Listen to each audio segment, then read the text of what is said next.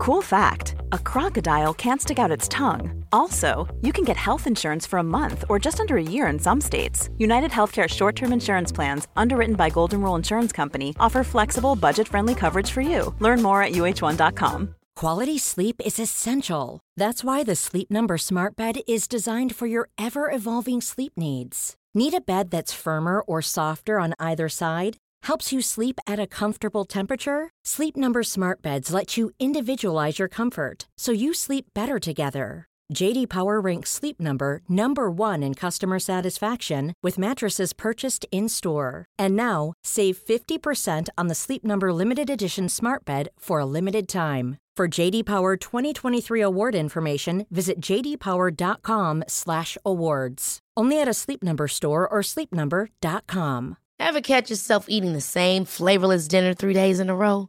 Dreaming of something better? Well, HelloFresh is your guilt-free dream come true, baby. It's me, Kiki Palmer. Let's wake up those taste buds with hot, juicy pecan-crusted chicken or garlic butter shrimp scampi. Mm. Hello Fresh. Stop dreaming of all the delicious possibilities and dig in at HelloFresh.com. Let's get this dinner party started.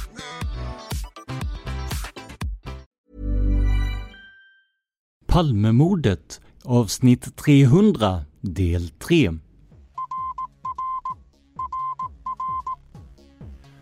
Sveriges statsminister Olof Palme är död. 90 000. Ja, det är mord på Sveavägen. Hörde de säger att det är Palme som är skjuten. Mordvapnet med säkerhet är en Smith Wesson, en revolver kaliber .357. Inte ett svar. Det finns inte ett svar. För jag har inget. Polisen söker en man i 35 till 40-årsåldern med mörkt hår och lång mörk rock. Välkomna till podden Palmemordet som idag görs av mig, Tobias Henriksson, Dan Hörning, Gunnar Wall, Juan Esposito och David Lyning.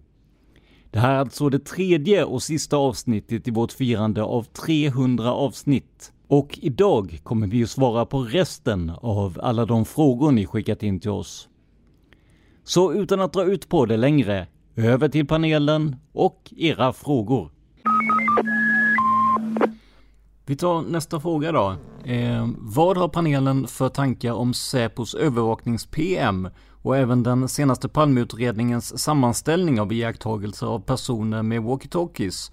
Där man kommer fram till att det troligen funnits personer med walkie-talkies i närheten och att de kan ha ingått i en övervakning av Olof Palme. Inte minst med tanke på att Petersson på presskonferensen menade att man inte hittat något som tyder på en konspiration. Och den frågan kommer från Stefan Karlsson. Är det någon som känner, uh, känner sig manad? Jag är snabbt avklarad på det där. Jag har läst det där PMet, övervaknings-PMet och visst, jag ser vad som står. Jag har jättesvårt att liksom placera de här uppgifterna. Likväl som alla de här eh, walkie-talkie-iakttagelserna. Eh, de finns där som information för mig, men jag, jag har inte kopplat in dem till mordet på Olof Palme eh, riktigt än, utan det är information som ligger vid sidan om här för mig och jag har inte lagt den pusselbiten än. Så, att, så att det, det är mitt, min ståndpunkt i det här då. Svårt att säga varken bu eller bä. Ska vi ta Gunnar nu då? Ja, ja okej. Okay. Mm. Nej, men alltså det finns ju så många observationer av walkie-talkies i utredningsmaterialet.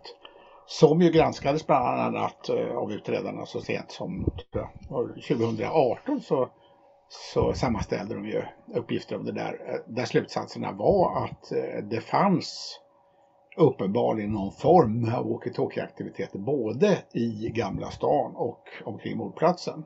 Och det här är ju alltså aktiviteter som inte har rätts ut. Man vet inte vad det var för någonting. Om det hade varit en legitim verksamhet ifrån en myndighet så borde, borde den myndigheten ha berättat om det. Så att eh, det som återstår är ju eh, att, att det är någonting som av någon anledning de som varit inblandade i det inte har valt att träda fram om. Och det, och det, och det gör ju definitivt, speciellt eftersom det handlar både om Gamla stan och om Sveavägsområdet så är det ju en stark indikation på att det här kan ha att göra med mordet. Och det skulle ju kunna vara en av orsakerna till att det här mordet inte har klarats upp. Att man inte har lyckats med eller velat, olika under olika tider tror jag, eh, ta tag i det här på riktigt. Va? Eh, eh, det finns naturligtvis olika möjligheter. Man kan ju tänka sig att det var en övervakningsoperation som handlar om Palme men att syftet inte var att mörda honom. Man kan till och med om man ska göra det riktigt komplicerat, vilket man nog måste kunna göra i denna kalla krigstid som det handlar om, eh, tänka sig att det kan ha varit olika grupper som har varit ute och spanat samtidigt och kanske på varandra också. Eh, det har ju funnits hypoteser om att det skulle varit någon form av hemlig kuppförsvarsövning som pågick Eh, och att man har mörkat det i efterhand. Vad hade det i sådana fall att göra med mordet? Ja, det återstår ju också att besvara. Men, men alltså jag, jag kan ju bara se det att eh, det borde åtminstone ha varit så att om folk var involverade i någon form av spaningsoperation och inte hade att göra med mordet så borde det varit väldigt angeläget att de personerna skulle ha trätt fram och låtit sig höras och vad de hade sett eftersom de fanns i det här närområdet. Alla deras observationer skulle kunna vara intressanta och de kan inte själva få avgöra om de är intressanta eller inte. Där, där håller jag med, med Gunnar där också. Det är väl lite det som är problematiken med de här VT-iakttagelserna. För det första så vet vi inte heller om alla verkligen är sanna. Vi har ju några som eh, uppgifter som, som kommer innan polisen så att säga efterlyser iakttagelse av walkie-talkies också. Då, så att, ja, det är klurigt det där. Nästa fråga kommer från mig och den är till Gunnar. Vad skriver du på idag? En bok om Palmeutredningen. Spännande. se där. Jag tyckte det var ett bra ämne. Nej, men, mer. Äh, ja, jag ska inte säga så hemskt mycket mer än att äh, i och med att utredningen har lagts ner så finns det ju skäl att fråga sig vad är styrkan i utpekandet av Stig Engström? Och där vet ju folk som har följt vad jag skriver på min blogg att jag är väldigt, väldigt skeptisk till utpekandet.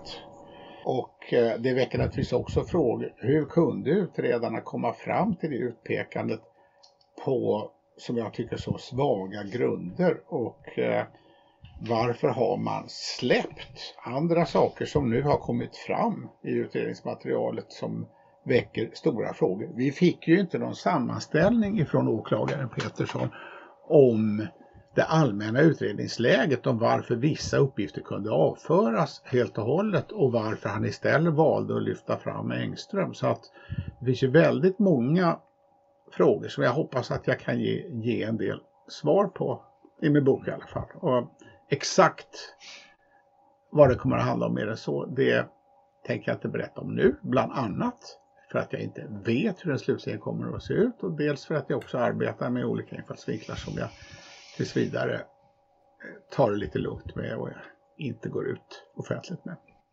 När kan lyssnarna vänta sig att boken kommer?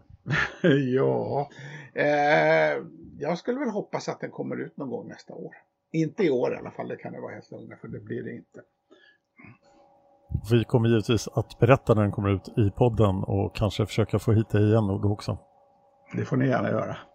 Då går vi vidare med resten av frågorna. Ja, Eh, då är det en fråga från Petter Reuterholt som skriver Har oberoende eller flera källor bekräftat att typen av mordvapen verkligen är det vedertagna? I och med att det finns polisspår så borde det finnas misstro gällande det. Eh, ja, vem känner sig manad?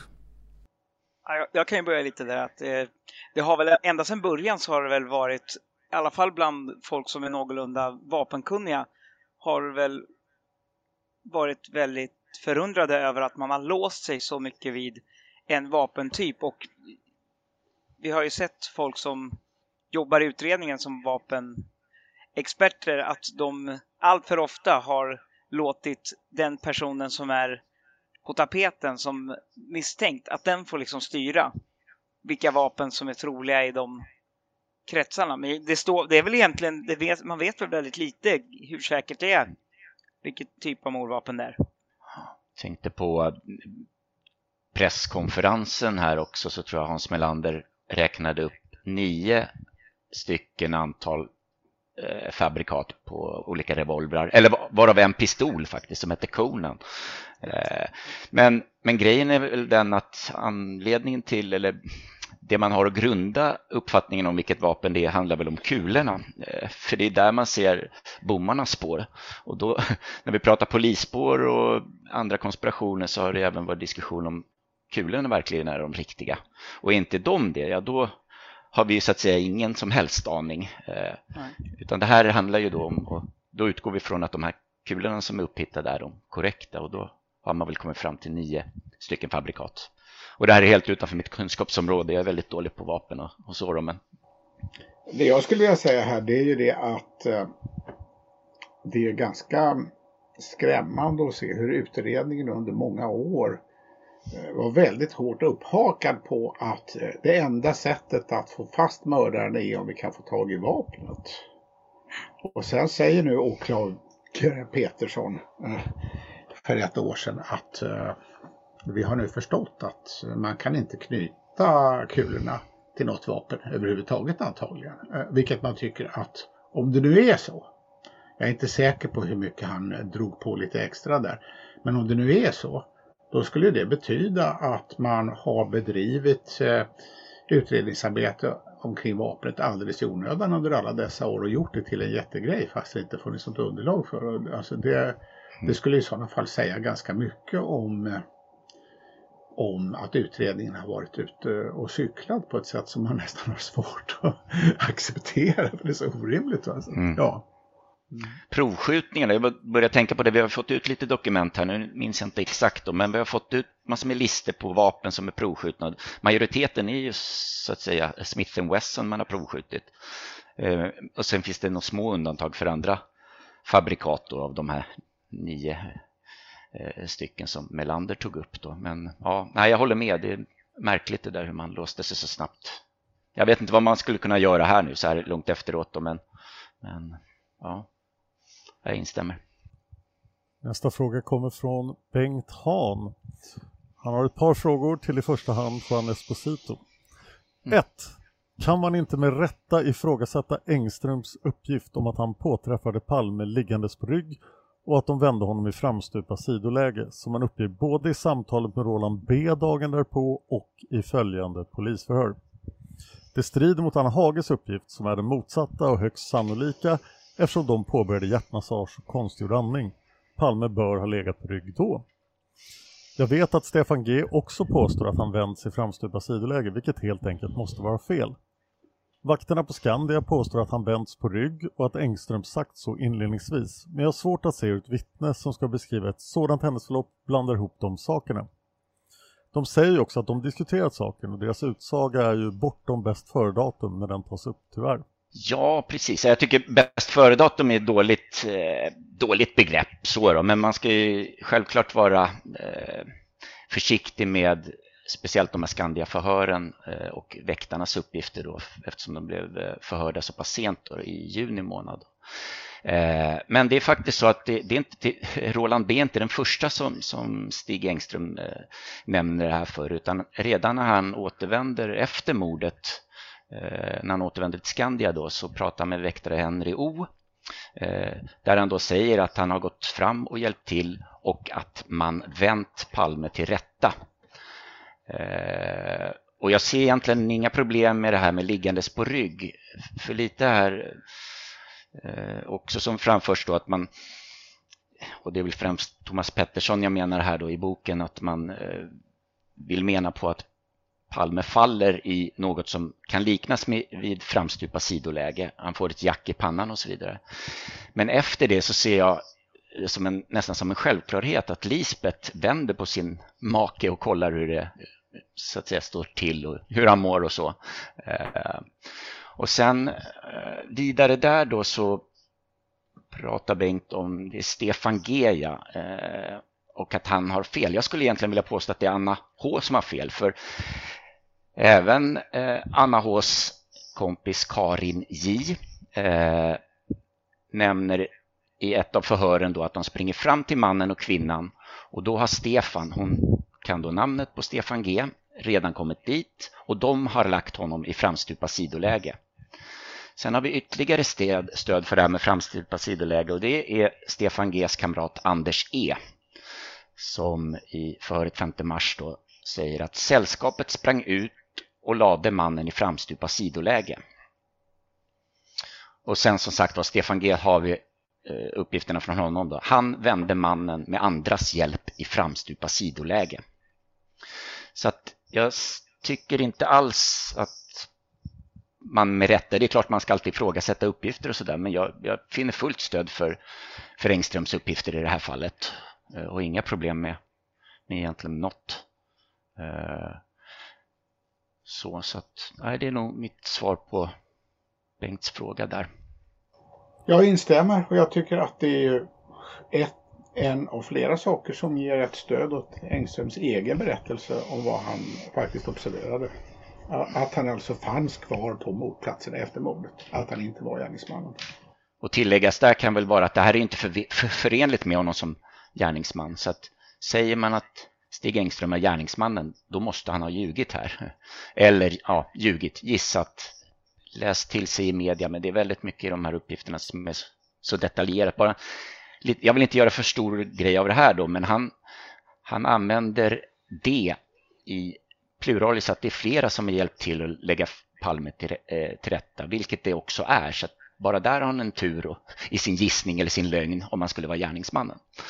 Så att det är väl får lyfta fram en sån liten, liten detalj. Eh, vi hade från Bengt Hansson hade vi fler frågor till i första hand eh, Juan Esposito. Eh, Engström uppger också till Roland B att Lisbeth sprang ut i gatan och viftade på bilar. Det enda Karin J säger är att Lisbeth gick fram till polisbilen när den kom fram till platsen cirka 23.25 om man ska tro bröderna Putiainens tidsstudie. Man kan väl också ifrågasätta hur precis, eller ens upplevd den beskrivningen är. Tveksamt, tänker jag. Vad säger du om det, Juan? Ja, nej, men precis. Jag har ju precis pratat om Putiain och deras Eh, tider eh, som vi har bestridit lite grann, då, så det kan vi lämna därhän. Men det är flera uppgifter kring Lisbets beteende på mordplatsen. Vi har Karin J, då, Anna Hs kompis, som eh, eh, nu ska vi se här, tog Bengt upp henne? Nej, det gjorde han inte. Eh, men hon försöker då springa efter henne, i det här fallet Lisbeth då, eftersom hon var så stirrig och hon sprang omkring. Eh, vi har taxichaufför Hans J eh, när jag kommer fram, då var ju Lisbeth där och sprang ut i gatan och skrek. Sen har vi då för att ge det här eh, perspektivet då åt en gissande gärningsman då. Vi har Kjell Östling som är eh, eh, befäl i piket 3230 som i Aftonbladet och Expressen, den första i tredje, beskriver att Lisbeth sprang chockad omkring. Hon stod vid trottoarkanten och mötte ambulansen. Eh, sen har vi faktiskt ytterligare en polis som säger eh, saker om det här och det är Claes Gedda. Också han då med i piket 3230 och han berättar om eh, tillfället då när de anlände mordplatsen att det då kom en kvinna som började slå på deras piketbuss. Eh, och med det sagt så skulle jag även här också, det är inte alls konstigt. Jag ser mycket väl att det här kan vara egenupplevt eh, från eh, från Stig Engströms sida. Men å andra sidan då är han gärningsmannen så måste det här vara fullkomliga lögner och i det här fallet då så blir det väl en förklar den enkla förklaringen från det hållet då att han skulle ha läst det här i media och sen börja eh, ljuga om det här. Eh, så. Men det blir, ja, vi kommer väl återkomma till det då eh, i andra delar här men att det blir väldigt många lögner för gärningsmannen Stig Engströms del. Alldeles för många för min smak. Då. Så att, det här är de uppgifterna som som finns kring Lisbets beteende och som jag ser mycket väl stämmer överens. Det blir aldrig ordagrant. Vi uppfattar saker och ting olika men att det ändå stämmer överens med, med på det sättet som Stig Engström eh, beskriver det. Han överdriver ju också bara för att ta det. Det är i om det nu är i Svenska Dagbladet, då, den här riksbilagan som dök upp, eh, som Gunnar också hade med sig sin eh, blogg eller kan det vara dagen efter? Strunt i samma då, men att han, Stig Engström då är, säger att Lisbeth är ute och stoppar minst 20 bilar. Eh, det är ju förstås en klar överdrift, eh, må man tänka då, men att hon ändå springer omkring. Hon är ute på gatan, hon står vid trottoaren, ja, bankar på bilar, bankar på piket 3230 här som vi hör Claes Gädda vittna om det. Så, så att, nej, jag, jag har inga problem med den uppgiften heller och kan inte beslå Engström för länge. Nej, det är alltså en uppgift som han då måste ha eh, lämnat till Svenska Dagbladet eh, på, på eh, förmiddagen den första mars. Och det. det är väldigt svårt att tänka sig att han skulle kunna ha fått någon information om det på något annat sätt om han inte var där själv. Mm. Det står inte mycket i morgontidningarna om Palmemordet, det gjorde det verkligen inte. Nej, det är frågan där som sagt Vi har ju Kjell Östling eh, som gick ut. Jag vet inte när Aftonbladet och Expressen kom ut på lördagsmorgonen där dagen efter mordet. Då, då. Så att visst, lite tveksamhet då att han skulle kunna lyfta upp det därifrån då, Stig Engström. Då. Men, men eh, jag ser också vad är poängen med den lögnen egentligen också. För, nu blir jag lite rångrandig här känner jag, men det är någonting som ja, jag brottas med varje dag för, för och emot. Men vad är själva poängen med den lögnen? Han, han har redan placerat sig som vittne med en eller två uppgifter eh, på mordplatsen. Och så kommer väldigt många lögner som är ganska enkelt kontrollerbara som han verkligen riskerar att åka dit för. Så att jag, nej, jag har svårt. Så jag, jag, kan ser... väl haka på det. Mm. Mm. Jag kan väl ja. haka på det och säga att om man nu, eh, om man nu så att säga resonerar omkring hypotesen att Engström skulle vara gärningsman, vilket jag inte tror att han var, så tänker jag mig att om han nu på något sätt hade lyckats alltså, stöta på Palme när han kommer ut från Skandia. Han har ett laddat skjutvapen till hands av någon anledning. Han lyckas med att skjuta Palme och han lyckas med att fly. Så tänker jag mig, varför skulle han överhuvudtaget återvända till Skandia? Varför skulle han överhuvudtaget göra det känt att han hade varit där. Varför skulle han behöva hitta på en vittneshistoria? Han kunde ju ha stuckit hem. Det hade varit hundra gånger enklare. Eh, vilket också, som jag ser det, understryks av att skulle han ha återvänt till Skandia så riskerar han för det första att stöta på vittnen utanför som skulle ha känt igen honom om han var gärningsmannen. Och han skulle kunna ha luktat krutrök när han talar med väktarna där inne. Alltså det, det liksom, och han skulle behöva hitta på en historia Eh, eftersom han då skulle ha bestämt sig för att han hade varit där och sett alltihopa. Alltså, alltså hade det varit oerhört mycket enklare att, att han i efterhand kunde ha sagt att ja, jag gick hem och så hade jag hunnit en bit så hörde jag det smällde bakom mig. Jag visste inte vad det var om jag såg inte mer än det. Och så hade han inte funnits i utredningen överhuvudtaget. Han hade ju inte nämnts i utredningen då ska vi, ska vi inse. Så att alltså det blir väldigt, väldigt invecklat Eh, om vi tänker oss att Engström skulle ha skapat en lång vittneshistoria som han inte behövde skapa. Nästa fråga kommer från Erik Kjellander och han säger om Palmeutredningen återupptogs och ni blev spanings och förundersökningsledare, vilka spår skulle ni fokusera på och vilka åtgärder skulle ni vidtagit? Vi börjar med David. Jag har ju redan avslöjat lite att jag, att jag har varit intresserad av polisspåret. Jag tycker det finns saker som framförallt för att liksom en gång för alla kunna konstatera att, inte, att det kanske finns några liksom vanliga förklaringar på väldigt mycket. Men jag skulle, det finns mycket saker som jag tror att man ganska enkelt genom någon koll skulle kunna utesluta. Så där skulle jag börja. Juan? Ja, vi har ju varit inne lite på det här med DNA tidigare. Jag är ju sådär, vi, vi har ju några tekniska bevis. Vi har kulorna eh, och vi har eh, DNA. Eh, och sen så då med, med, hjälp av kulorna så har vi ja, nio antal olika fabrikat på, på, på revolvrar. Så det är någonstans där i DNA, DNA-spåret tänkte jag. För det var en sak här som slog mig också när vi fick läsa lite dokumentationer efter nedläggningen och det var ju det att Christer Petersson, och det här tror jag faktiskt är efter han suttit i veckans brott och eh, lovat mig att eh, komma med en, en form av lösning då, eller ett beslut i åtalsfrågan, faktiskt skickar in eh, Palmes rock. Nej, det här kanske är tidigare, jag, jag ber om ursäkt om jag har lite fel här i tiderna, men i vilket fall som helst, han, han skickar in Palmes rock på eh, DNA-analys. Och jag höll på att leta, jag såg bara en sida av det här dokumentet och började leta lite. Nu tänkte jag att han försöker leta efter Stig Engströms DNA på rocken. Eh, men det visade sig att det var en jämförelse med Palmes egna DNA. Så det kan ju vara en liten uppgift då för de som tror på teaterspåret att man har hittat Olof Palmes DNA på den här rocken. Eh, så. Men nog om det. Det, det var alltså eh, Olof Palmes DNA man, man gjorde en jämförelse och hittade Olof Palmes DNA på 15 olika ställen på rocken. Plus att man då hittade en mängd andra eh, DNA-spår.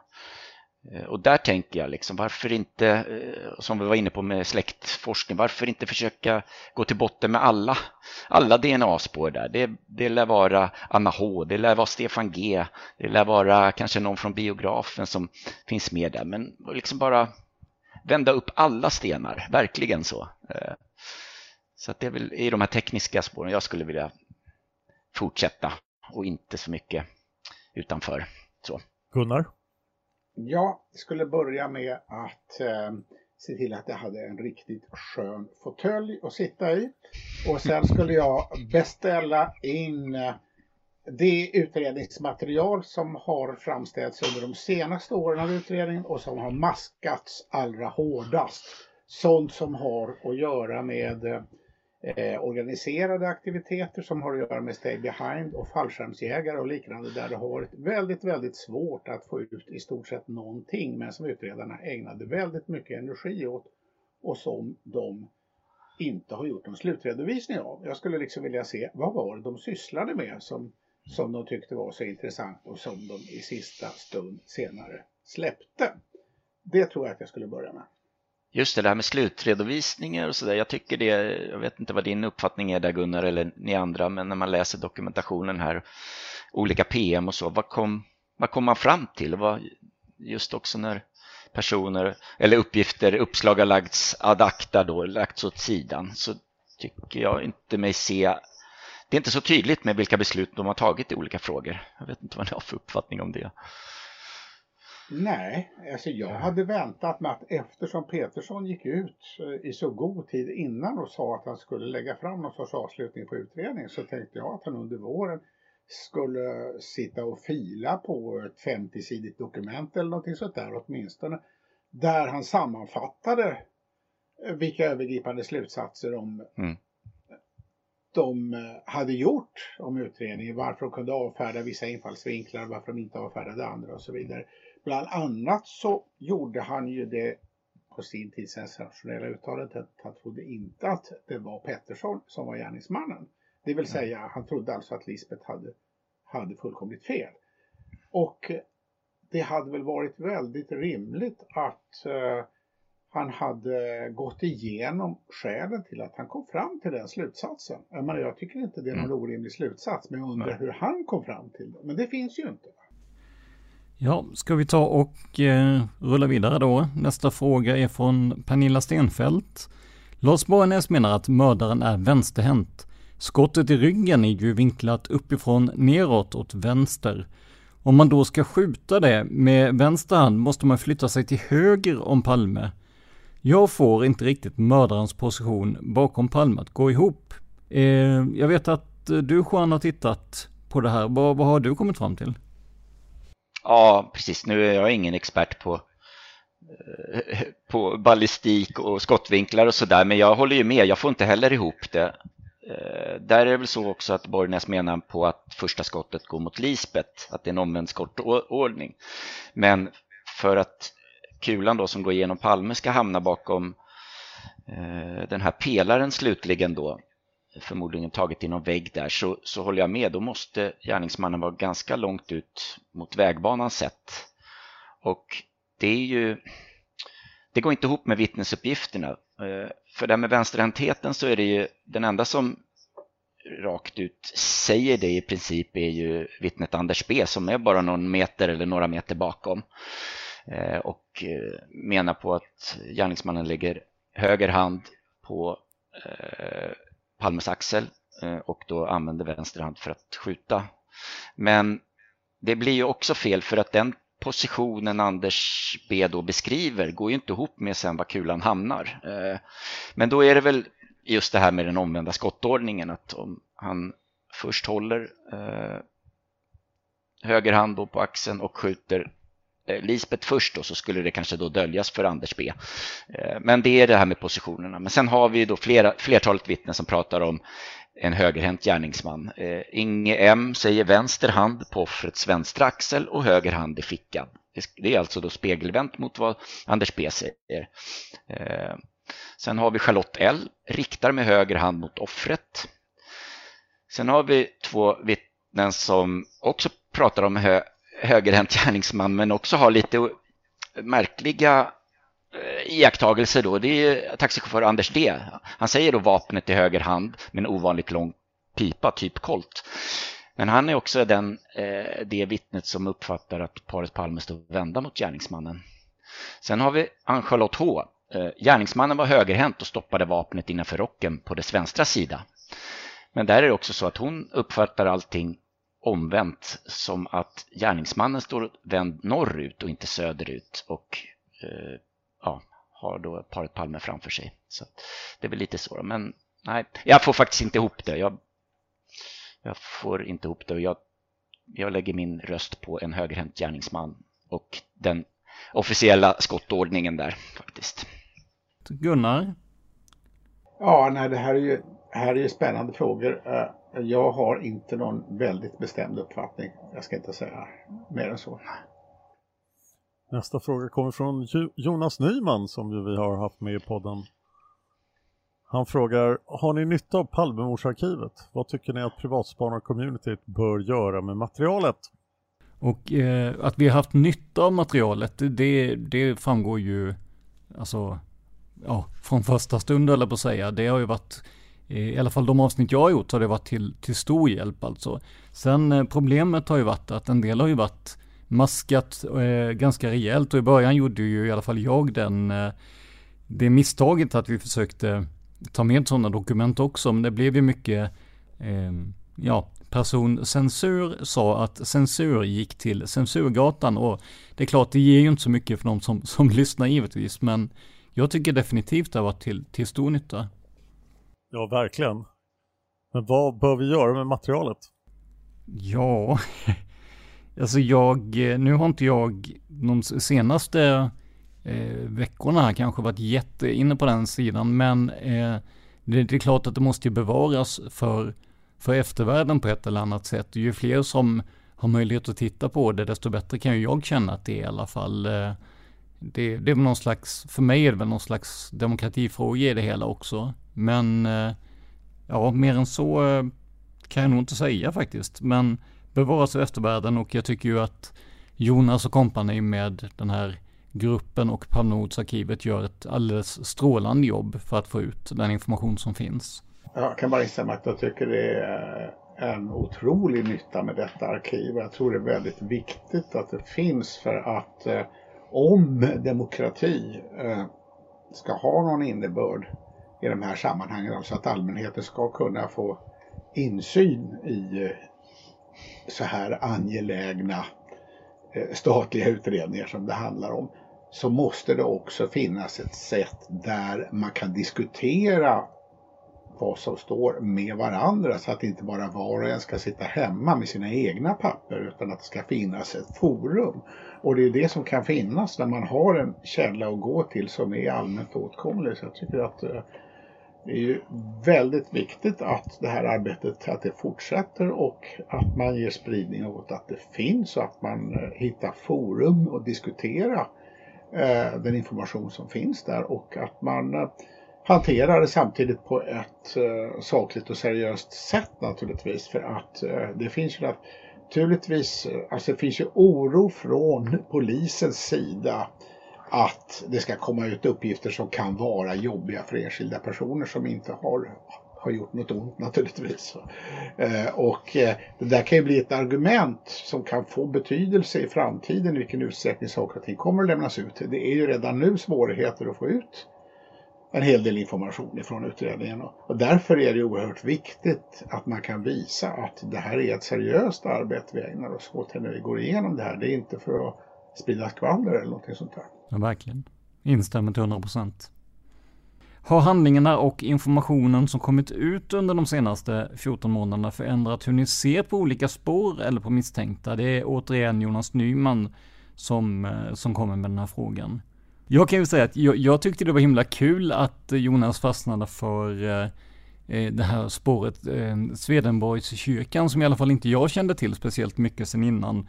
Och, och eh, det, det var ju ett sånt här, eh, någon slags perfekt storm tyckte jag av, av en, en underhållande och, och ehm, ja, men medryckande historia och sen att, att Jonas då också var väldigt bra på att förmedla den här. Eh, plus att det var någonting som, som sagt, i alla fall inte jag hade en aning om sen innan. Så att eh, jag kan inte säga att det eh, förändrat mitt, min syn på spår eller misstänkta. Alltså, snarare har det ju tillkommit ett spår eller en misstänkt som jag inte kände till. Och, och bara det är ju liksom, ja, det tycker jag känns väldigt kul eller stimulerande.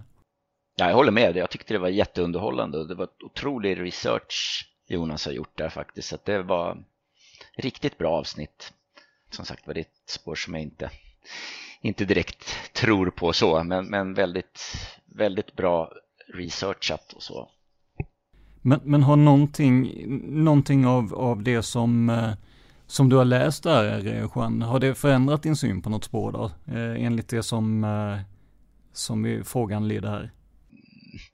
Eh, grejen är den, det har kommit ut så otroligt mycket dokument här nu så att jag, jag, jag börjar tappa koll på all, alla uppgifter här. Och jag har ju läst väldigt mycket, jag försöker, jag har fokuserat otroligt mycket på Stig Engström här och liksom det här utpekandet och försöker hitta saker som ändå gör skäl för att det ska vara en skäligen misstänkt person. Men jag, jag har liksom inte jag hittar inte dit, jag får, inte, jag får honom inte till skäligen misstänkt. Kan misstänkas möjligtvis, men, men så. Så att det har egentligen inte ändrat någonting och jag har som sagt var inte haft speciellt mycket tid för andra spår och så. Jag har försökt att läsa så mycket som möjligt. Då, men... Ska vi gå via David då kanske? Har du, har du, hur mycket har du tagit del av, av de här dokumenten och eh, är det något som har fått dig att så att säga, ja men, ändra uppfattning eller fått dig att tänka på något annat spår eller liknande? Ja, man kan säga så här lite diplomatiskt att jag, väl, jag tycker väl själv att jag har läst lite för lite faktiskt mot vad jag borde ha gjort. Ehm, men jag tycker precis som ni har sagt att det är helt fantastiskt initiativ och jag, jag har väl mer, jag har väl gjort, läst det som man absolut inte ska göra, nämligen tagit lite här och lite där. Så, att, så jag har försökt titta det som jag tycker verkar intressant. Och det gör ju att ja, det blir spännande läsning men man kanske inte kommer till någon konklusion direkt. Men eh, du då Gunnar som, som eh, jag menar, som författar böcker och liknande och är väldigt beroende av källmaterial antar jag. Vad, hur, hur känner du kring det här? Har du, har du fått någon, någon hjälp eller några andra tankar av det material som har kommit ut? Ja, alltså det har ju fyllt i många fläckar så att säga. Det finns ju saker som jag ser bättre nu när jag fått det här och det ger ju, ger ju liksom uppslag till ytterligare egen research eh, i en rad olika riktningar.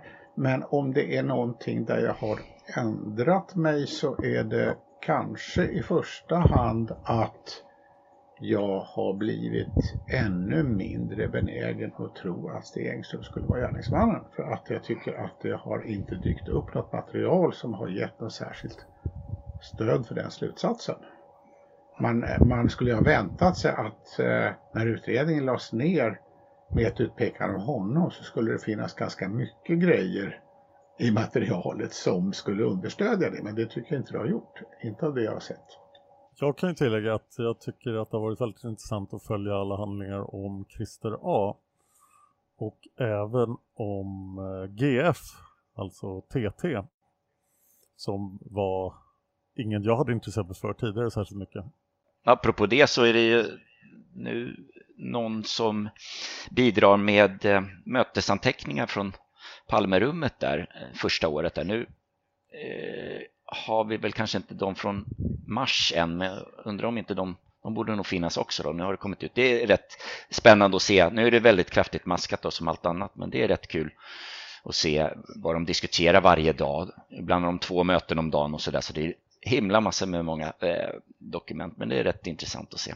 Men det är väl lite som en nål i en höstack. Det är bara plötsligt så dyker det upp någonting som som är av intresse och sen så är det mycket maskat som sagt var. Så det kan jag Det kommer tipsa att vara intressant i Holmer-avsnitten. Don, tar du nästa? Ja, Det är från Jonas Nyman igen. Fråga 3 av 5 från Jonas.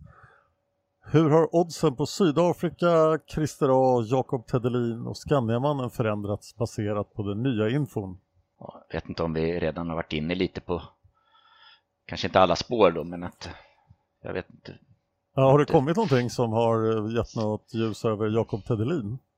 Eh, nej, det är väl likadant där också att det är kraftigt maskat då, då men, men jag har ju sett en del som har begärts ut då, eh, förhören med honom samt även det som eh, Jan Stocklassa har bidragit Palmeutredningen med. Eh, så, men jag har mest skummat igenom det där eh, och som sagt var det är mycket maskningar och så.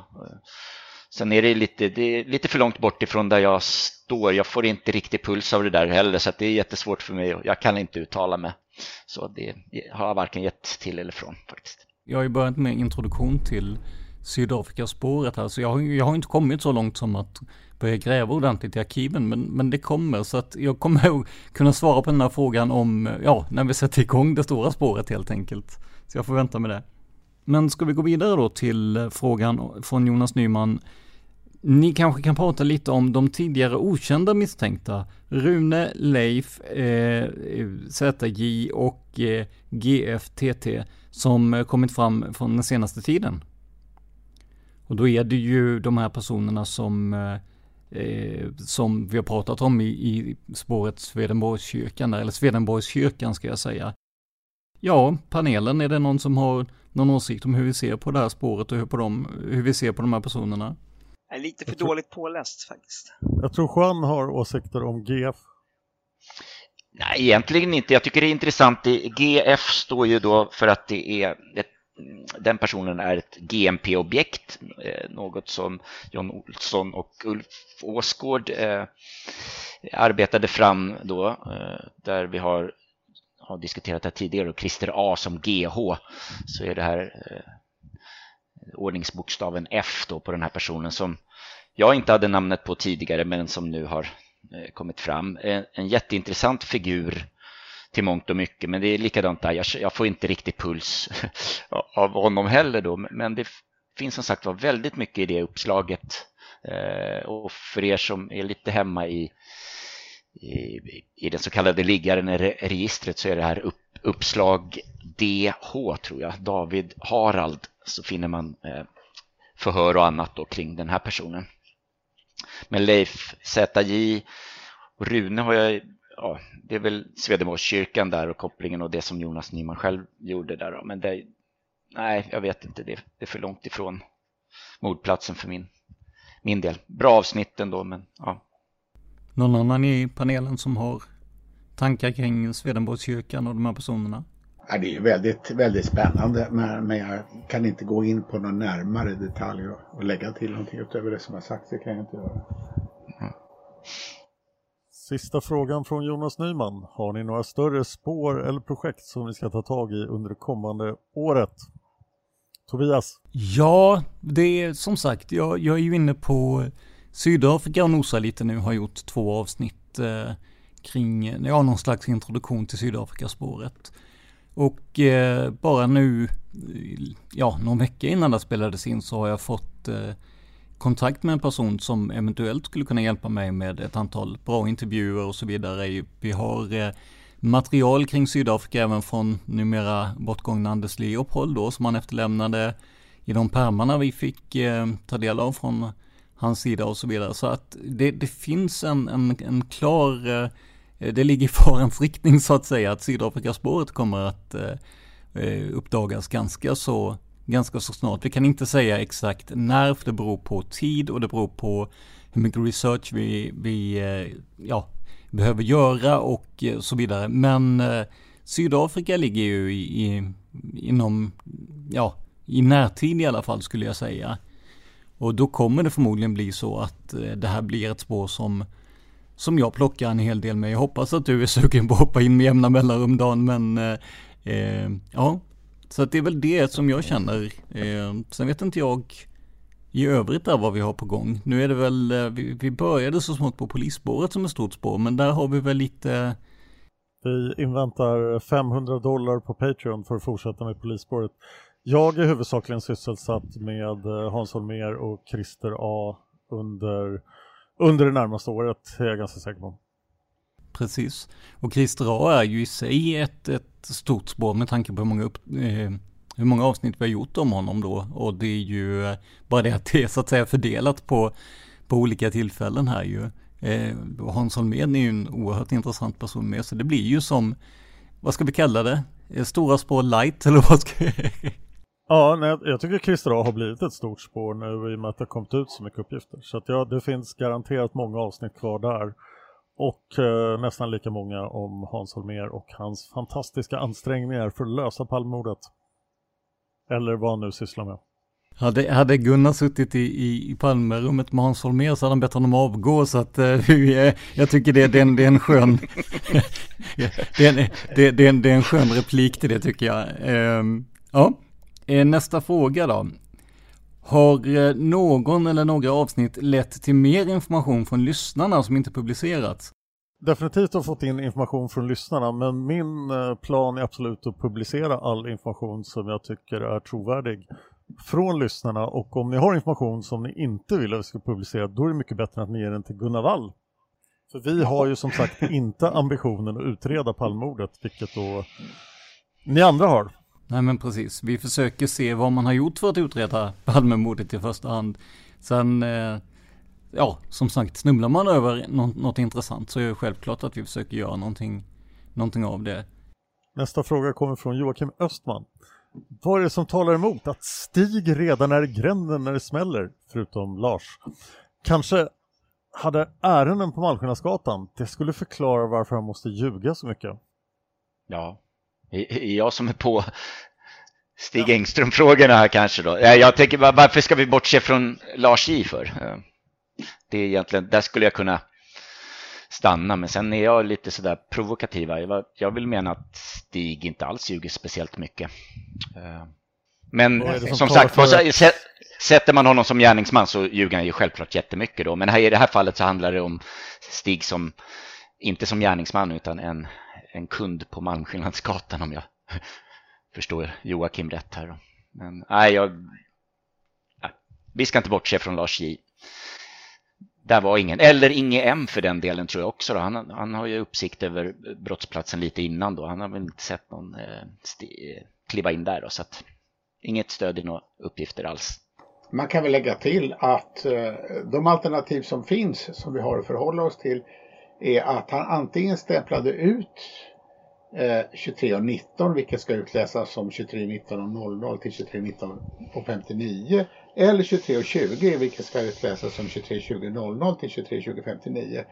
Och eh, om han eh, i själva verket skulle varit ute på Malmskillnadsgatan som sexköpare det finns inget stöd för att han ägnat sig åt sådana saker. Men om han skulle varit det så fattar jag inte varför skulle han då ha en utstämplingstid som gjorde, gjorde, gjorde den saken omöjlig. Det hänger inte ihop för mig överhuvudtaget så jag tror man kan avfärda det resonemanget. Nästa fråga kommer från Per Gidlöv.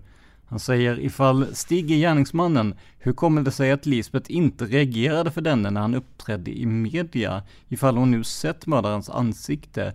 Jag ska bara säga att den här frågan lyckades jag ställa utan att veta att den fanns med här, så ställde jag den till Bengt Hahn, så ni kan lyssna på lyssna intervjun eh, del 1 med Bengt Hahn, så får ni hans syn på det också. Men vad säger panelen?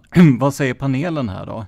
Varför kände inte Lisbeth igen eh, den tänkte mördaren eh, Stig Engström när han var i media? Ja, det enkla svaret, eller kanske nonchalant svar, men att han inte är gärningsmannen. Eh, jag tänker väl också, vi vet ju inte överhuvudtaget om hon ens har sett Stig Engström då, vare sig i Svenska Dagbladet eller Rapport, så att bara det är ju liksom ett stort frågetecken. Eh, så jag skulle vilja sväva ut lite ytterligare där, för det handlar inte bara om Lisbeth. Eh, jag skulle faktiskt vilja betänka om, eller ja, få er att betänka om Stig nu skulle vara gärningsmannen och vara vid Grand.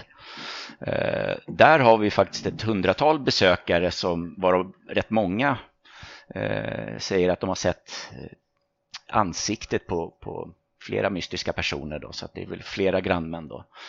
Och där hade det ju liksom varit förödande för en gärningsmannen eh, Stig Engström i det fallet att gå ut och exponera sig i media eh, på en plats som man faktiskt aldrig har sagt sig vara på. Han har ju placerat sig på mordplatsen där och försöker få, få, få oss att tro att han är ett vittne. Eh, men han har faktiskt aldrig sagt någonting om Grand och tänkte det skulle räcka liksom med en person där från Grand som, som ser honom i tidningen och säger men det var ju den personen jag såg där trycka näsan mot glaset in, in till Grand.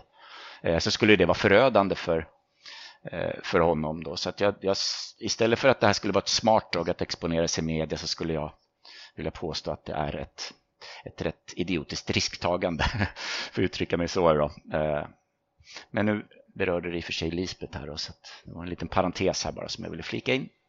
Men det är ett rätt intressant tankeexperiment. Om man hade kunnat pröva misstankarna mot Stig Engström medan Lisbeth levde så är det mycket intressant att tänka sig hur, en, hur man hade lyckats komma... Hur, hur enkelt det hade varit för försvaret att kunna peka på Lisbeth. Hennes utpekande hade ju omöjliggjort i stort sett att han skulle bli dömd. Eh, ska vi säga, Gunnar, hade du någon, någonting att flika in där? Nej, alltså svårigheterna är ju när det handlar om Lisbeths eh, utsagor att man är ju väldigt osäker på exakt vad hon har sett. Såg hon gärningsmannens ansikte? Det finns ju de som menar att hon inte gjorde det. Jag menar att det finns eh, en del omständigheter som tyder på att hon faktiskt såg gärningsmannens ansikte. Kanske till och med före mordet, om det nu var ett samtal som ägde rum, vilket det finns, finns stöd för ifrån en del vittnen.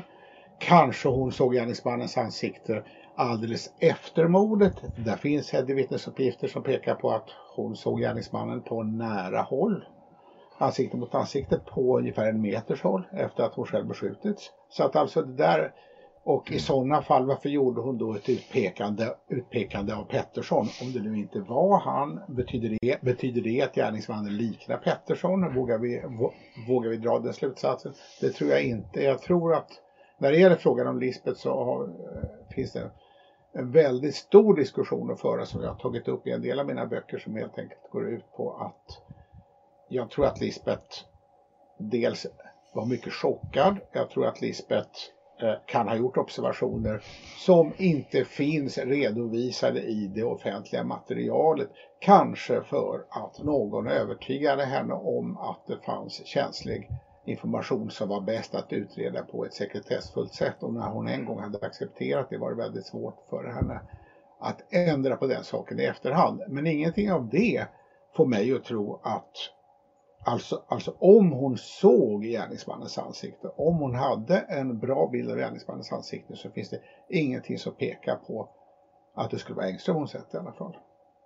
Nej, jag håller med där om osäkerheten kring hennes uppgifter.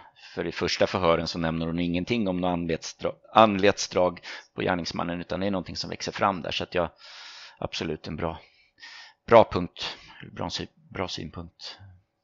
Nästa fråga kommer från Niklas Blom. Han säger Tycker ni att det är oproportionerligt många som nu i efterhand säger sig ha varit på samma biograf som paret Palme? Sen ger han fyra exempel Sen säger han, sen har vi såklart Robert Gustafsson men också vapensamlarens dotter vars uppgifter inte riktigt går ihop med vad hennes kompis säger i förhör angående biobesöket. Stort tack för ett grymt jobb med podden för övrigt. Tack Niklas. Är det, är det för många som har varit på bion nu?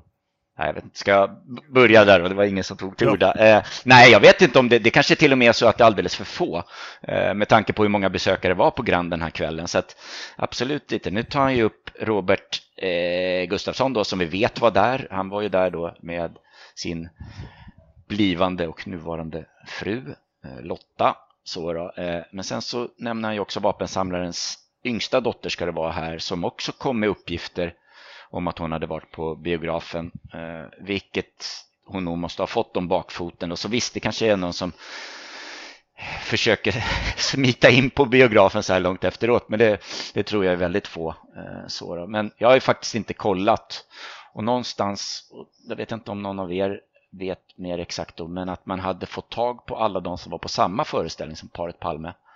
Om det stämmer eller om det fortfarande är så att det saknas någon där då. Men så egentligen är det väl för få. man ska få tag i nästan alla i, i, mm. i det man har hävdat. Uh, sen är det naturligtvis så att det kan väl alltid uppstå en Woodstock-effekt. Jag mig att väldigt många har sagt sig varit på Woodstock fastän de inte var det. Uh, och uh, det är väl möjligt att man kan hitta en del exempel av samma slag här men samtidigt så tror jag att Eh, det är ju att sticka fram hakan och ställa till med svåra bekymmer för sig själv om man hävdar att man har varit på det här i det här sammanhanget om man inte har varit det. För det kan ju leda till en massa, massa förhör och utredningsåtgärder. Så jag tror inte att de allra flesta har lust att hitta på en sån sak. Finns det något mer om Kegu och Barling undrar Lev Vygotsky. Eh, det, har ju varit, eh, det har ju varit inne både på PKK och en mördare med någon form av sovjetisk bakgrund. Vad vet panelen om Kegu Barling och eh, ja men som sagt mördare med sovjetisk bakgrund? Jag säger pass på den här frågan. Ja, Gunnar. Det kanske är en Gunnar-fråga tänkte jag. Mm. kan väl säga det att Mörkläggning, min första bok om Palmeutredningen, handlar mm. ganska mycket om och Barling och deras insatser i utredningen och när eh, om man ska sammanfatta det mycket kort kan man väl säga det att eh, eh, jag får, får den bestämda uppfattningen att de hade bestämt sig för att det skulle vara PKK och de hade tidigt också en föreställning om att PKK kunde vara eh, ett redskap för eller arbeta i samarbete med Sovjetunionen. Det fanns liksom med i spekulationerna. Det här kommer med i Ebbe Carlsson-affären inte minst som vi går igenom väldigt utförligt i mörkläggning. Eh, och eh, det är säkert inte sista ordet sagt om denna fråga men, men, eh, men alltså det finns väldigt många intressanta saker att titta på hur de arbetade och hur de så att säga bet sig fast i den här infallsvinkeln mycket tidigt och drev det väldigt hårt men att de inte lyckades hitta något egentligt avgörande stöd för.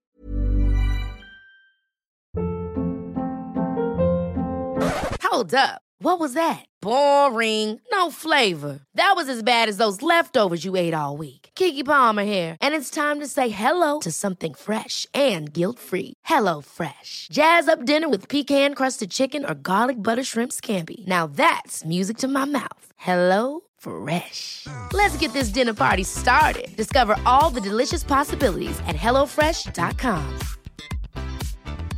Quality sleep is essential. That's why the Sleep Number Smart Bed is designed for your ever evolving sleep needs. Need a bed that's firmer or softer on either side? Helps you sleep at a comfortable temperature? Sleep Number Smart Beds let you individualize your comfort so you sleep better together. JD Power ranks Sleep Number number 1 in customer satisfaction with mattresses purchased in-store. And now, save 50% on the Sleep Number limited edition Smart Bed for a limited time. For JD Power 2023 award information, visit jdpower.com/awards. Only at a Sleep Number store or sleepnumber.com. A lot can happen in 3 years. Like a chatbot may be your new best friend. But what won't change? Needing health insurance. United Healthcare tri-term medical plans underwritten by Golden Rule Insurance Company offer flexible, budget-friendly coverage that lasts nearly 3 years in some states. Learn more at uh1.com.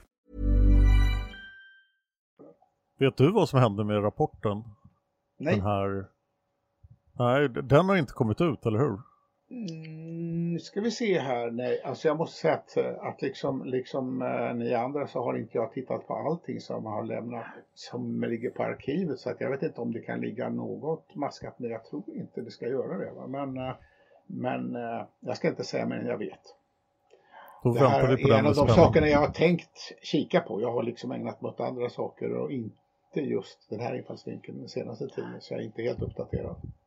Då har vi en till fråga från Bengt Hahn som säger Leif GW Persson har hävdat att Engströms sena utstämpling genom alibi men utstämplingstiden är samtidigt osäker beroende på att klockan gick fel åt det ena eller andra hållet.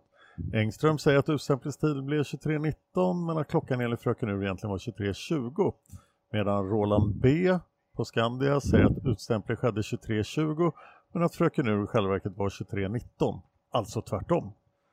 Mot bakgrund av Rolands uppgifter samt att vi inte har några sekunder så skulle utstämplingen i princip kunna ske 23.18.37 då vi inte vet om stämpeljuret gick exakt en minut före utan det skulle kunna vara 30 likväl som 90 sekunder eller säg 1.23 som i exemplet. Detta är betydligt längre tid för en diskussion med väktarna och borde väl innebära att det blir svårare för Leif GW Persson att hävda alibi. Juan? Mm, ja, precis. Nej, men det är väl en ganska bra spaning där tycker jag. Jag, jag har inte, inte tänkt på det att det, eh, det även kan vara så att instämpling, eh, instämplingstiden kan vara tidigare än 23.19 där då. Eh, men rent oavsett där då så um, håller jag ju med. Det är absolut, jag tänker inte alls att eh, Stig Engström har något alibi här som, som Leif GW vill påstå, så att jag köper inte hans påstående där. Då. Eh, men däremot så är det ju det att en kortare eh, eller en tidigare utstämplingstid får ju problematiken där med eh, om man vill placera Stig Engström vid Grand och få honom eh, så att säga tillbaka springande på baksidan där och sen stämpla ut. Eh, för skulle det då vara Mårtens grannman som han eh, ser då följa efter sina föräldrar så blir det faktiskt svårt med tiderna där. Eh, och bara för att... Jag känner att jag svävar ut i varje fråga här då, men problemet blir ju egentligen oavsett då, men om vi tar eh, Stig Engström vid Grand eh, till exempel och han släpper paret Palme där och springer ut för att stämpla ut, eh, springer till, tillbaks till Skandia för att stämpla ut, så har han ingen aning om vart paret Palme tar vägen. Han pratar, kanske ett kort samtal då med, med Eh, paret Palm, eller med väktarna, ursäkta.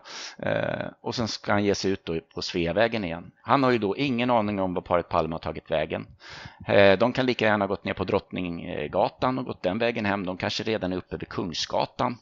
Eh, han säger också så att han eh, ska ta tunnelbanan som alltså ligger till vänster ut från Skandia Eh, Hötorgets tunnelbanestation. Då. Men han tar istället höger, så han ljuger ju där då. Eh, och har sån tur att han springer rakt i knät på eh, paret Palme. Så att det, det är mycket slump i, i det här. Eh, så, så att, eh, men jag måste bara en sak till och det är om vi tänker oss att Stig inte har varit på Grand, för jag tror, och det är Bengt Hahn här då som var, var eh, gäst hos er i podden här eh, tidigare, eh, så vill jag han mena på att Stig inte har varit på Grand överhuvudtaget och att det är en slump att han stöter på paret Palme på Sveavägen. Det är här det blir lite komplicerat för då hamnar man i en situation där Stig Engström redan innan mordet eller innan ens han har fått tankar på ett mord börjar ljuga för väktarna. Han säger alltså att han ska ta tunnelbanan hem, vilket är till vänster, men han svänger höger och stöter på eh, paret Palme på Sveavägen. Om det nu är så att vi ska lyssna på eh, vittnet Nikola F Eh, men ja, eh, alternativet är då att han eh, får syn på paret Palme direkt när han kommer ut på Sveavägen. Eller att han får syn på dem bakifrån eh, och sen snabbt som ögat beslutar sig för eh, att utföra dådet. Eller att det är någon form av konspiration där han faktiskt får uppgifter om var Palme, paret Palme är någonstans. Då. Så att jag, jag ville bara sväva ut i de här två olika scenarierna här då. Eh, så att utstämplingstiden, nej, det ger inget alibi. Men vi har en rad andra eh, problem när vi ska få ihop ett händelseförlopp här som jag ville lyfta. Absolut. Absolut. Nu måste jag tyvärr lämna er så att jag säger tack för att ha fått medverka. Ja men tack, tack själv Gunnar. Alltid Gott, Gunnar. jättetrevligt. Ja, nu är det ju nämligen så här att Gunnar Wall är ju alltså upptagen på ett ställe till där. Så populär är han och ändå så ruckade han lite på den här tiden för att kunna komma och medverka tillsammans med oss här. Så att det är vi väldigt tacksamma för. Eh, men jag tänker att vi går vidare tillsammans med, med resten av panelen då. Eh, och kör eh, en fråga som lyder Min fråga är, vad tänker ni om flyktvägen upp för trapporna? Frågar signaturen Niklas. Jag tycker den känns lite, jag tycker den känns lite ologisk. Kanske ett tecken på att den inte var planerad och att GM bara flyr för livet. Att ta trapporna upp gör GM mer exponerad för vittnen. Och hur skulle GM kunna veta att han inte stöter på personer uppifrån som låser in honom? Jag hade själv valt att svänga av innan trapporna. Klokt att byta färdriktning direkt. Jag köper inte det med att trappor gör att ingen kan följa efter med bil. Mördaren bör ju förstå att en polisbil eller vittne knapp, knappast så fort kan ta upp jakten i ett fordon. Dessutom var det ju byggbaracker i vägen. Och GM här står ju alltså för gärningsman och inte för någon bokstavskombination i, i eh, granskningskommissionen här. Vad säger ni? Flyktvägen upp för trapporna, panelen? Ja, alltså om, om det ska vara liksom en... Jag tror ju att många som, eh, när man diskuterar det här med flyktväg upp för trappor och så, då är det nog många som har liksom då i åtanke att det på något sätt är ordnat så att man antingen har fri lejd eller att man på något sätt har, har sett till så att man har, får uppbackning. Jag tycker att eh, sen det blev, eh, sen man började prata om alternativet eh, att man kan ha svängt av innan och den, de här vittnena inne på restaurang Bohemia så har, ju, så har ju det kommit i ett helt annat ljus. Alternativet att gärningsmannen inte behöver ha sprungit upp för trappan. Ja, precis. Nej, jag, jag ser ju liksom inte, om man backar till mordplatsen, att det var liksom en, en planerad plats. Eh, så då. Och sen har jag inga problem. Jag ser ju utifrån det perspektivet så ser jag ju själv det är självklart att, att eh, gärningsmannen flyr upp för trapporna för det handlar ju om att komma så långt bort från mordplatsen så snabbt som möjligt. Eh, så, och jag delar inte Niklas här är det som ställt frågan, det här med att det är klokt att byta, byta färdriktning direkt utan eh, eller ja, det kan det väl vara och, och liksom hamna ur en rak, ett rakt synfält från mordplatsen då möjligtvis då. Men, men eh, efter ett tag att börja byta färdriktning eller ta, svänga höger och vänster, det, det håller jag med om då. Men jag, jag, ser det som ett, det klokaste valet just där och då. Men jag ser ju som sagt inte att mordplatsen var planerad eller förutbestämd på något sätt. Då. Luntmakargatan vänster är ju lite av en fälla. Du kommer ju ja. inte riktigt någon vart där. Luntmakargatan mm. höger är bara ett svårare sätt att komma på sen. Just det. Nej, det är ju jättelångt kvarter där, vänster då, alltså norrut. Men sen har vi ju grejen med, med Lars J som står där nere. Han har ju sett en person då springa förbi honom upp för trapporna så att vi måste göra någonting med hans vittnesmål då för att det ska vara görbart med en, med en sväng antingen ja, på Luntmakargatan redan då. Eh, vi behöver förklara det på något sätt då. Mm. Jag vill ju slå ett ja. slag för min absolut första video jag gjorde på eh, Youtube-kanalen Palmordet för fem och ett halvt år sedan. Där jag hävdade att mördaren borde rimligtvis ha väntat sig att Palme skulle gå tillbaka till tunnelbanan den väg han kom. Och då hade han ju skjutit Palme och sprungit upp för ett par liknande trappor till Spökparken, alltså vid Rådmansgatans tunnelbanestation. Och, och då kan man ju tänka sig att okej, okay, här är en liknande flyktväg som den jag hade planerat.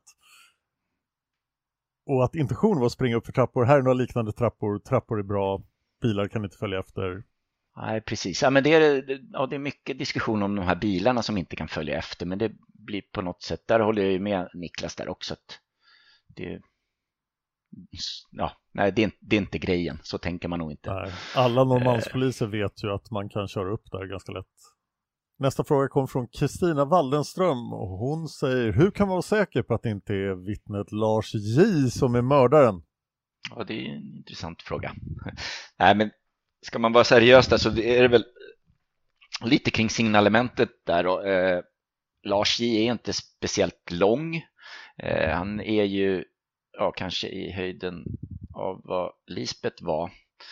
Så, eh, sen är ju då, ja, det är väl egentligen det. Man skulle egentligen kunna stanna där då. Eh, sen har vi det här också att han efter sin eh, utflykt då, skulle han vara gärningsman så skulle inte det vara någon utflykt där han jagar sig själv då, gärningsmannen upp på David Bagares gata. Men vi har ju faktiskt att han återkommer till mordplatsen då efter och blir tagen på uppgifter, namn och så, lämnar väl en del eh, signalement på den så kallade gärningsmannen. Då. Så att det skulle ju vara en stor risk för honom att återvända till mordplatsen om han är gärningsmannen.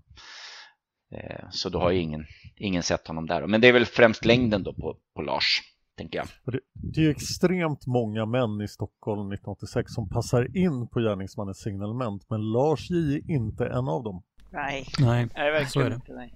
Han hade ju förvisso en eh, väska, så då. Men det har ju, ja, nej, det är en lång historia det, så det ska vi inte gå in på. Som hade lite okänt innehåll och sådär som många har gjort, gjort sig roliga kring det förhöret faktiskt. Så. Ja, vi, vi avfärdar ja, Lars J som gärningsman. Här ja. ja, det gör vi. Och så går vi istället vidare till nästa fråga som kommer från eh, signaturen Joakim. Med åtanke på att materialet är så pass tunt är det inte rimligt att ha Stig Engström som den mest troliga av alla som tidigare varit på tapeten som misstänkt.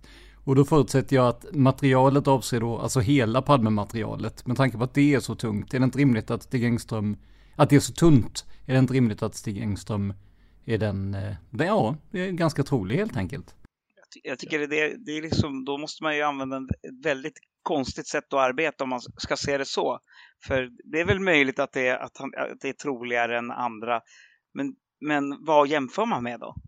Nej, jag kan, tycker det är ett lite konstigt sätt att, att liksom närma sig eller konstigt uppbyggd fråga. Så. så jag tycker ju, tycker ju inte att, att bara för att några andra gärningsmän inte är lämpliga så gör inte det Stig Engström mer lämplig.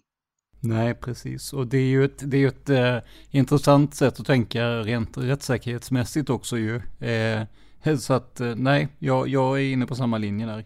Nej, jag håller väl med också. Det, det är också att det är en liten konstigt ställd fråga. Om det är så pass tunt, vad, då är det väl bättre då att inte peka ut någon överhuvudtaget. För jag, som vi var inne på tidigare med misstankegraden så jag kan ju känna att det, det ligger på den lägsta graden av misstanke mis, eh, misstankegraden och kan misstänkas. Men Christer Petersson här då, det, där är också lite spännande för han uttrycker aldrig tydligt vilken misstankegrad det är. Eh, men det kan inte råda något tvivel om att det åtminstone är skäligen misstänkta menar att Stig är då. Men, men ehm, ja, som sagt då ser jag ju också att det är fler som kan misstänkas och inte bara Stig. Så att jag tänker att vi kan och sen så kanske som i mitt fall då som inte har någon tänkt gärningsman överhuvudtaget så kan det vara vem som helst. Så jag, jag tänker vi, vi ska inte peka ut någon överhuvudtaget här.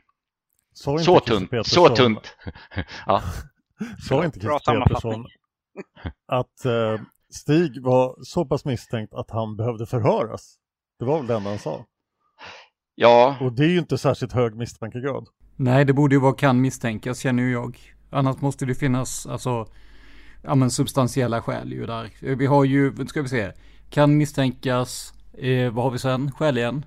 Skäligen misstänkt. Och slutligen sannolik sannolika skäl, ja. Ja, nej men jag tänker, för mig, alltså då, om det bara är kan misstänkas, då borde han inte ens ha nämnt Stig Engström med namn. Så att det måste vara skäligen, miss, eh, skäligen misstänkt minst.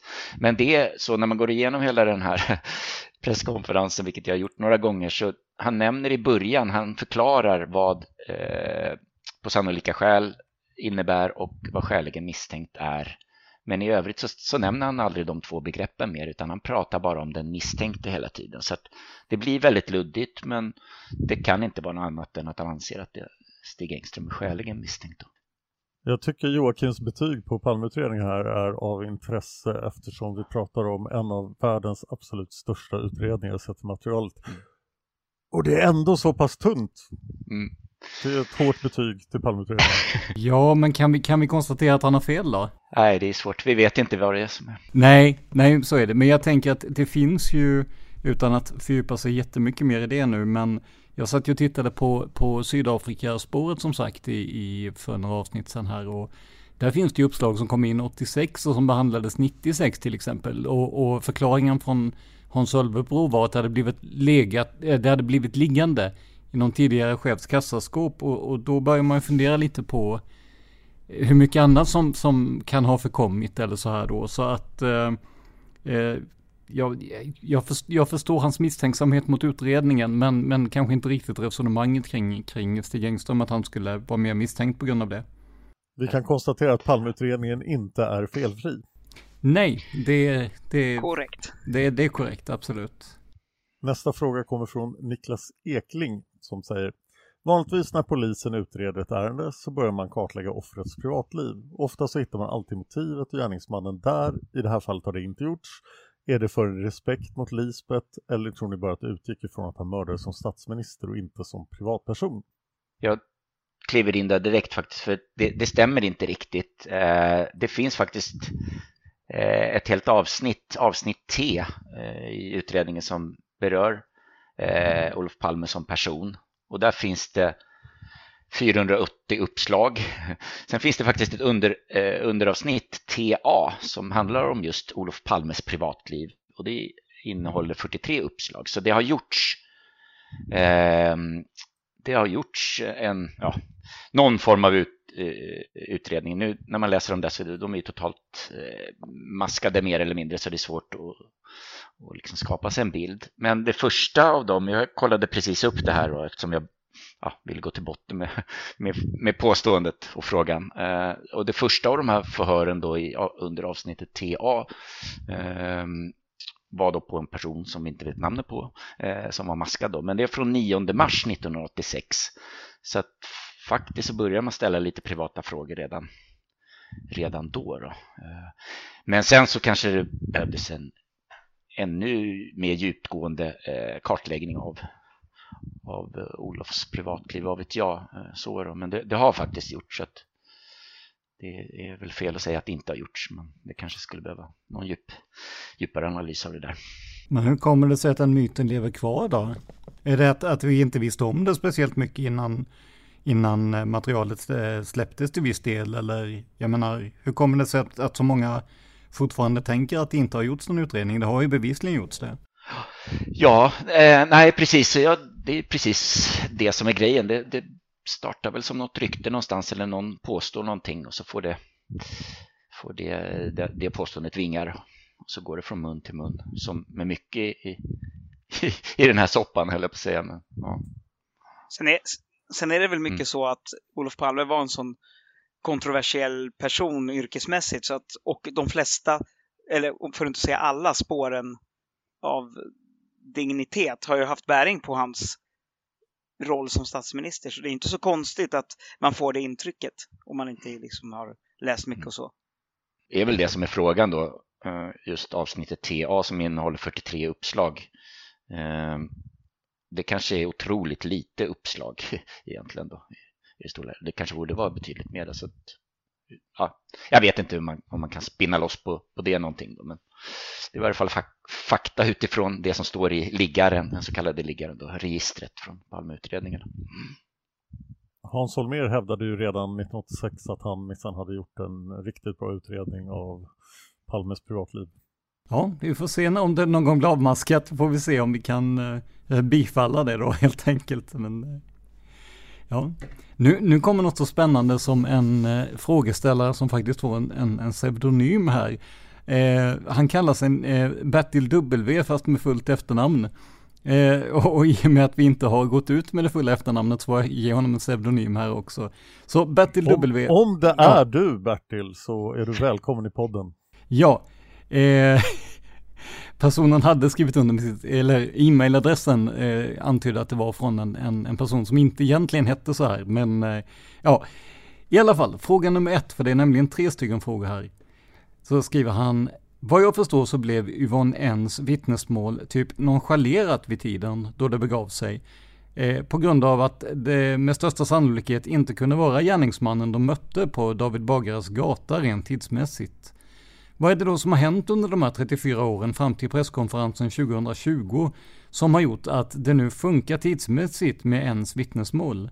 Så vitt jag kunde se förklarade inte Christer Petersson hur det tidsmässigt nu funkar 2020 men inte 1986. Ja, nu högg jag bara rakt in där. Jag, jag, håller, inte, jag håller inte med om att eh, man tror på att det sannolikt inte är eller var gärningsmannen som Yvonne såg där, utan eh, mycket bygger ju på det. Jag tänker på Hans Holmers tid så var det ju så att vittnet Sanaté nere på Smala gränd, alltså efter David Bagares gata, eh, låg också till grund för den så kallade fantombilden. Så visst ansåg man att, att det var gärningsmannen som, som eh, Yvonne hade sett. Men jag tror anledningen lite här till att hon har blivit nonchalerad, dels också att hon upplever det som det, det är ju att hon blev blev uppvaktad av några journalister och visade bilder. Och nu minns jag inte om det var på VG eller om det var på CP, alltså Viktor Gunnarsson. Det var Christer Pettersson. Det var, det var Christer Pettersson, ja. Vilket gjorde att hon blev diskvalificerad. Hon, hon blev inte kallad sen till rätten heller. Då. Så hon blev ju oan, oanvändbar där då. Men att hennes iakttagelser av en springande man kan man inte ta ifrån henne. Eh, så. så att eh, jag håller inte riktigt med. Och det är väl då också att ja, hon har väl upplevt sig som nonchalerad då, men det var ju på grund av det där som jag såg det till mångt och mycket. Men nu också så får hon väl ett upprättande i att hennes iakttagelser av en handledsväska fick en jättestor betydelse här då. Mitt intryck från arbetet med Hans Holmér avsnitten är definitivt att uh, Holmér funderar över det här och kommer fram till att hon ser gärningsmannen. Mm. Fråga två från Bertil W. Hade man haft presskonferensen 2020 med eh, Stig Engström som gärningsman om Lisbeth Palme fortfarande varit vid livet?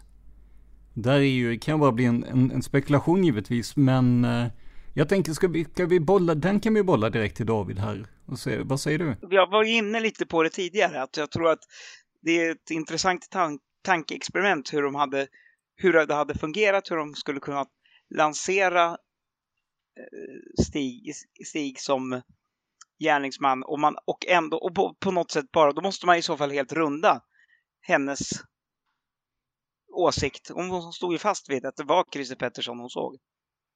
Och det hade ju varit en munsbit för en försvarsadvokat att kunna säga, men Lisbeth Palme har ju redan pekat ut vem det är. Vad säger du Juan? Nej, jag tänker om vi bortser från Stig Engström här då, då eh, så är det nog nästan tveksamt. Jag känner lite en viss tveksamhet i om eh, Christer Petersson ens hade lagt ner utredningen eh, då Lisbeth fortfarande var vid livet. Jag vet faktiskt inte det då.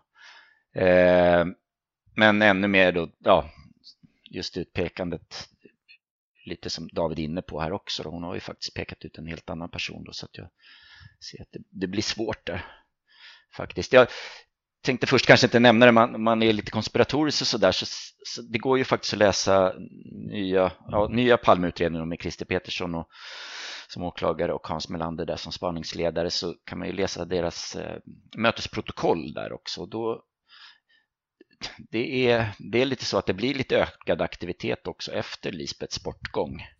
Så, så att de finns, de finns ju och läsa de här mötesprotokollen. Det kan vara intressant för någon kanske. Titta lite närmare på dem. Men... Nej, jag tror det är, det är tveksamt och tveksamt ens att lägga ner den så att det har ingenting med direkt Messi att göra men, men, men just Messi så blir det också problematik då om man skulle vara vid livet. Fråga tre. På presskonferensen säger Melander att det är eh, Christer Pettersson Lisbeth tror sig se på brottsplatsen eller någon som är väldigt lik. Vem är den här mannen om vi nu utgår från att Christer Pettersson inte var närvarande?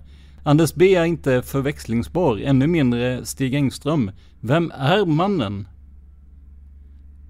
Ja, vad säger ni i panelen? Eh, det är ett uttalande från Melander där alltså. Ja, jag tycker det är märkligt, märkligt uttalande. Det är egentligen bara han som kan svara på vad han egentligen menar där. Och det, skulle han, det skulle ju vara jätteintressant att höra vad han faktiskt menar. Men ja, jag vet inte, ett sätt är ju samtidigt att förklara Lisbets utpekande och ändå ha kvar Stig E på något sätt. Jag vet inte, det är, det är jättesvårt. Det är bara han som kan svara på vad han faktiskt menar. Det var väldigt mycket luddigt där, tycker jag. Ja, jo, den var, den var väl en, en, eh, ja, men en uppvisning i viss luddighet kan vi ju konstatera då ju. Absolut. David, har du någon uh, kommentar till det? Nej, jag tycker också det är jättemärkligt jättemärkligt. Jag förstår inte heller riktigt vad han menar. Om man var där på platsen, eller ja, jag vet inte. Ja, det blir ju supermärkligt om man samtidigt ska hävda att Stig Engström är gärningsmannen. Ja, det är ju Och det. att det finns någon annan figur där som bara ja. liknar Christer Pettersson. Men då börjar vi närma oss slutet av det här och eh, det har varit jättespännande med alla frågor som vi förhoppningsvis kunnat ge vettiga svar på. Och det har varit jätteintressant att höra er i panelen utveckla vad ni tycker om det här. Så att jag vill helt enkelt bara säga ett stort tack till Gunnar Wall, David Lynning, Juan Esposito, Dan Hörning givetvis. Och sen jag här också, Tobias då, så hoppas vi att vi har minst 300 avsnitt till att bjuda er på framöver. Hej då! Hej då! Hej då! Hej då!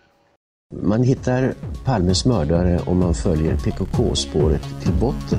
Därför att ända sedan Julius Caesars tid har jag aldrig hört talas om ett mord på en framstående politiker som inte har politiska skäl.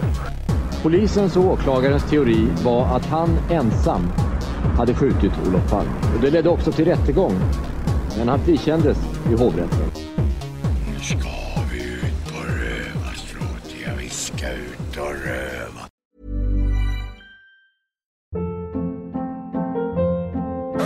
Hold up. What was that? Boring. No flavor. That was as bad as those leftovers you ate all week. Kiki Palmer here, and it's time to say hello to something fresh and guilt-free. Hello Fresh. Jazz up dinner with pecan-crusted chicken or garlic butter shrimp scampi. Now that's music to my mouth. Hello Fresh. Let's get this dinner party started. Discover all the delicious possibilities at hellofresh.com. Hey, it's Paige DeSorbo from Giggly Squad. High quality fashion without the price tag. Say hello to Quince. I'm snagging high-end essentials like cozy cashmere sweaters, sleek leather jackets, fine jewelry, and so much more. With Quince being 50 to 80% less than similar brands. And they partner with factories that prioritize safe, ethical, and responsible manufacturing. I love that. Luxury quality within reach. Go to quince.com slash style to get free shipping and 365 day returns on your next order. Quince.com slash style.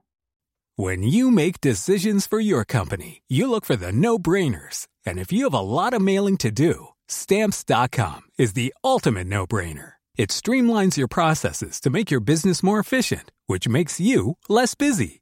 Mail checks, invoices, legal documents, and everything you need to keep your business running with stamps.com. Seamlessly connect with every major marketplace and shopping cart. Schedule package pickups and see your cheapest and fastest shipping options from different carriers with rates up to 89% off USPS and UPS rates. And with the stamps.com mobile app, you can take care of mailing and shipping wherever you are. Make the same no-brainer decision as over 1 million other businesses with stamps.com. Sign up with code program for a 4-week trial plus free postage and a free digital scale. No long-term commitments or contracts.